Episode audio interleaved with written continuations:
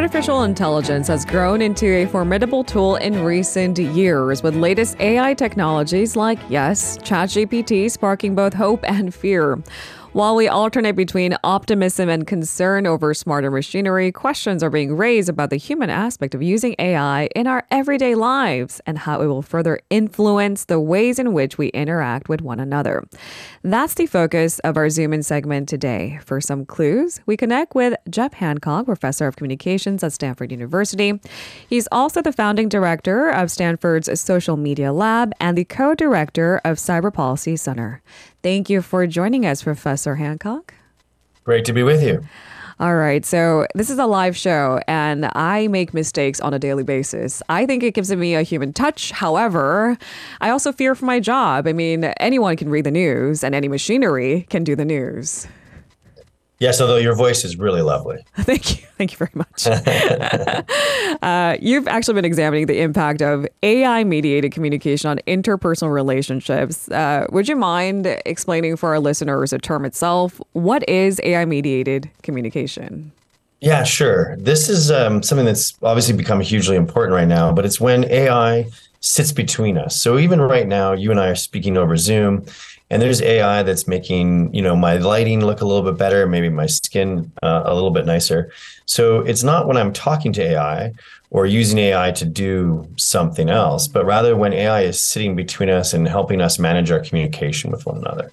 Okay. So, I mean, to give some examples, I guess chatbot is an obvious example, but also an email, social media. AI can be used right. in a number of different ways, right? Can you give us more right. examples? Like when we were, yeah. Right. When we were talking about, you know, can we get on the show at this time? Does that work? My Gmail would uh, suggest things like, sounds good, that works, or sorry, I can't.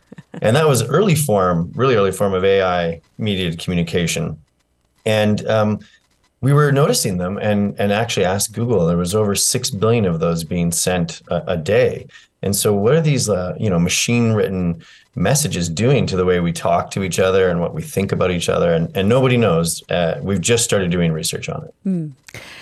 Experts have conducted a wide range of experiments using ChatGPT only in the months since its unveiling because it looks revolutionary. I mean, it looks like the best thing we've had since smartphones. It seems to disrupt education setting, for example, maybe maybe how even we broadcast. It can change the world. But when it comes strictly to the impact on human communication, you assess that such technology could undermine interpersonal communication and relationships. How so? Well, the thing I worry about is that um, when we judge each other, when we talk to each other, we're using uh, signals that we give off to say, does this person like me? Does would this person be like somebody I'd like to date? Is this somebody that would be a good employee? Mm. We're trying to judge underlying characteristics of that person. And we we've been doing that as humans forever. That's how we evolved. And we're talking hundreds of thousands of years. And now those signals instead are being given off by a machine on our behalf. Mm. And for me as an online dater, say that's great because who who likes writing those things? That's no fun. So I can use ChatGPT to craft something really good and funny and make me sound really competent if it's for a job. But for the employer in that case, or for a dater, trying to decide if this is the right person mm. becomes much more difficult because that signal wasn't actually given by the person, but by a machine. Uh, so you might get the job, and then can you retain the job? And does the employer right. want to keep you? Things like that. And I, I, I do wonder when it comes to more complex concepts like trust and bias, does it also get in the way? Yeah, well, the bi- question of bias is really a, an interesting one. Um, there's a lot of we, we know there's a lot of issues with the way the data were collected to create some biases in these systems but what if I'm a, a, a, a female here in the US that uh, uses ChatGPT to sound like a man so that I get a higher salary? Mm. Um, well, on the one hand, that's good because it overcomes the bias she faced. Mm. On the other hand, that's bad because now we're getting everybody to sound like men. Like that doesn't seem like a good solution. So I think there's a lot of really important ethical questions about bias here that are complicated and, and, and we still need to work on. Uh, you've recently led a large scale study on thousands of participants to test the human ability to detect whether a given text was from a machine or a human. Uh, I, I think deepfake technology is just not there. And so when you see a moving thing, it just looks a little bit off. There are glitches. So to naked human eye, we can tell that something is a little bit off and it's probably generated as a machine. But when it comes to text, I think it gets a little bit more blurry. Can you give us the details on the study itself? Yeah, you bet. So we looked at those three contexts I mentioned before. So there's online dating where we have bios about ourselves. There's LinkedIn where I'm talking about you know how I who I am professionally, and then we also had uh, hosts for Airbnb. So you come and stay at my place. Hmm. Really important decisions. Do I want to date this person? Do I want to hire this person? Do I want to stay at their house and they not you know like kill me or whatever? And so they're good decisions that are important. We make them all the time. And what we did is we had uh, ChatGPT write a whole bunch of those, and we had regular humans write uh, those, and then we asked other people to judge. And what we found was that uh, on all three of them, people performed at chance, 51% basically. Mm. But what was really interesting, well, first of all, I should say that's sort of astonishing. And some of your audience may know about the Turing test, which is the idea that once you can fool people, a machine is intelligent. Well, that Turing test idea, it is definitely over. Uh, the machine can come across as a human. More importantly, though, what we noticed is that we weren't, people weren't doing it randomly they were sort of all doing it in the same way. That is, that there were heuristics or cues mm that they were following. mm So if the machine had written, or anybody, a, a, person had written using pronouns or family terms or had spelling mistakes, people would judge that more likely to be human. Ah. Yeah. So what that meant was there was a kind of systematic difference. So to show the sort of vulnerabilities here, we trained another AI system that knows about the human uh, heuristics and got it to produce more of these bios. And we found is it was more human than human. That is, people would judge those more human than when a human actually wrote them. also, one of my favorite titles of a paper that I've written. I also want to elaborate on some of the risk factors. Uh, in your past interviews, you mentioned that humans' inability to discern what's from an AI machine and what's not could eventually pose huge disruptions and risks of manipulation. Uh, what is your biggest concern? Well, we've just been seeing some estimates here in the US that uh, with the emergence of these large language models like ChatGPT, that the uh, time at which there's as much machine written text on the internet as human will happen within two to three years. And so t- it's kind of shocking. Uh, you know, part of me wonders if it's true, but you think about exponential increases. And, and that's the worry I have is that our information ecosystem is about to be so radically changed. Our relationship with text mm. is about to be really changed. Now, is that necessarily bad? I don't know. Does that seem shocking that the machines will write as much as we do within two years? It feels a bit scary, but I'm a Canadian and an optimist. And so I think that humans, we will be able to adapt. I am a Korean American and I'm not an optimist. Hey, and, and, not an optimist.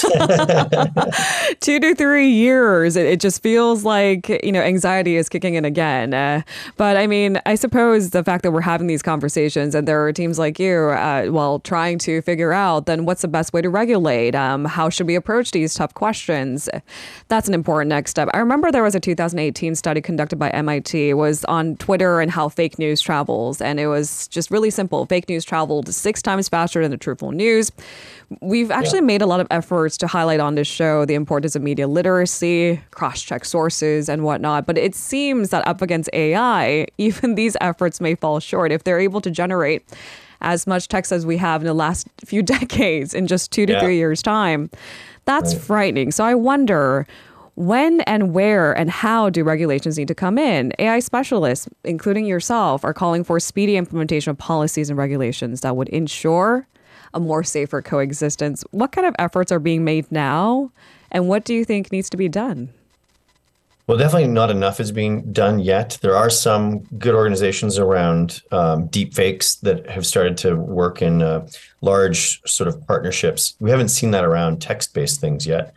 Um, my own take is the same as yours. Long term, the only solution here is improved literacy. You know, and, and starting in in grade school uh, and on. And right now, there's nothing. And I think we need to know how to develop AI literacy, and that's the only long term solution. In the short term, one idea we propose in our paper is the idea of an AI accent. Mm-hmm. So you know how you know somebody from London will sound different from somebody, say, from Canada or from a that's a North America, American Korean. Mm we all have accents and they are noticeable, but they don't uh, overwhelm us. They don't prevent us from having, you know, able to talk to each other. Mm-hmm. So our idea is that AI could perhaps have its own accent, one that we develop that's technologically mandated. And so we can tell when it's being used and when it's not. AI accent. That is fascinating. Kind of a cool idea. I think it's really cool. We'll have an attractive voice. We'll have a male voice or female voice. that will be contended to Yeah. death. That- we'll leave that up to the Hollywood producers that will probably be hired to figure it out. Since the introduction of ChatGPT, uh, several undergrad and grad school classrooms have embraced it, it seems, using it as a tool rather than something to keep out of the classrooms. There had been, I think, that initial fear of plagiarism, but academic circles even had acknowledged rather quickly that there is maybe benefit to its usage. This is just one example. How will an AI driven future shape our lives going forward beyond just classrooms? That was just one example that stuck out to me because I thought obviously that must be tough for professors to maybe come up with a new curriculum, the way they ask questions, and most importantly, going forward in an AI driven future, how will this change the way we think, talk, communicate with one another, and understand each other?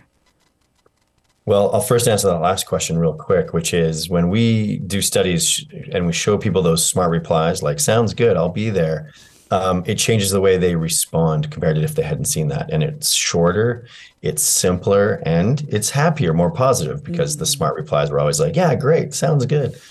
So yeah, it, it's changing us. It's going to change our language, and there's a lot of research that suggests the way we talk affects the way we think. So yeah, we're changing now. We, we're also changed. We've changed since Shakespeare. We've changed since the Greeks, right? So change is okay, not necessarily bad. Um, so I think you know change is going to be underway. I forgot what your first question was. I'm sorry. No problem. How will an AI driven future shape our lives going forward? Because it seems to be defining a different chapter. Right. You know, it's going to come down to us. I I think when these technologies come out, we really focus on them. But it, I loved your example of the classroom. I've talked to a lot of reporters and students about this. And I, I love the idea of the classroom. There's a syllabus. The professor and the students decide on what is going to be acceptable and what is not. Mm-hmm. In my class, we is absolutely used. I use it to produce assignments where they have to correct something written by ChatGPT that requires deep knowledge. Mm. But each class develops its own expectations, its own little constitution. Mm. And I think, you know, shows like this and, and what you're doing here is helping us decide what is going to be our relationship. So I put it with us, the people, we will decide. And I don't think there will be one right answer. Will there be lots of communities where some places it's welcomed and embraced, and others it's no, that's not okay here. And it- should we be able to respect that? You know, I'm just looking forward to an AI voice. That sounds exciting. oh, it's happening. It's happening. Don't you worry. In fact, there's a new filter here, uh, uh, bold glamour for with TikTok that's really creating a lot of controversy because it's making people look so beautiful that it, it's sort of deceptive. And I think that'll happen with voices very soon too, where you know we can have our voices sound the way we would like you know a beautiful voice to sound. So it's it's coming. And then what happens? Does that just make face-to-face communication like that much more valuable because that's the only time you really get to see someone else? I don't know. And something more real. Uh, we'll wait and Yeah. see. And authentic, right? Thank you very much for today's conversation. My pleasure. Thanks for having me. If you're listening to our program using the podcast service, just a reminder that we do go live Monday through Friday, 7 a.m. Korea Standard Time. So tune in and help us make the show more informative by giving us your input. See you bright and early on Good Morning Seoul.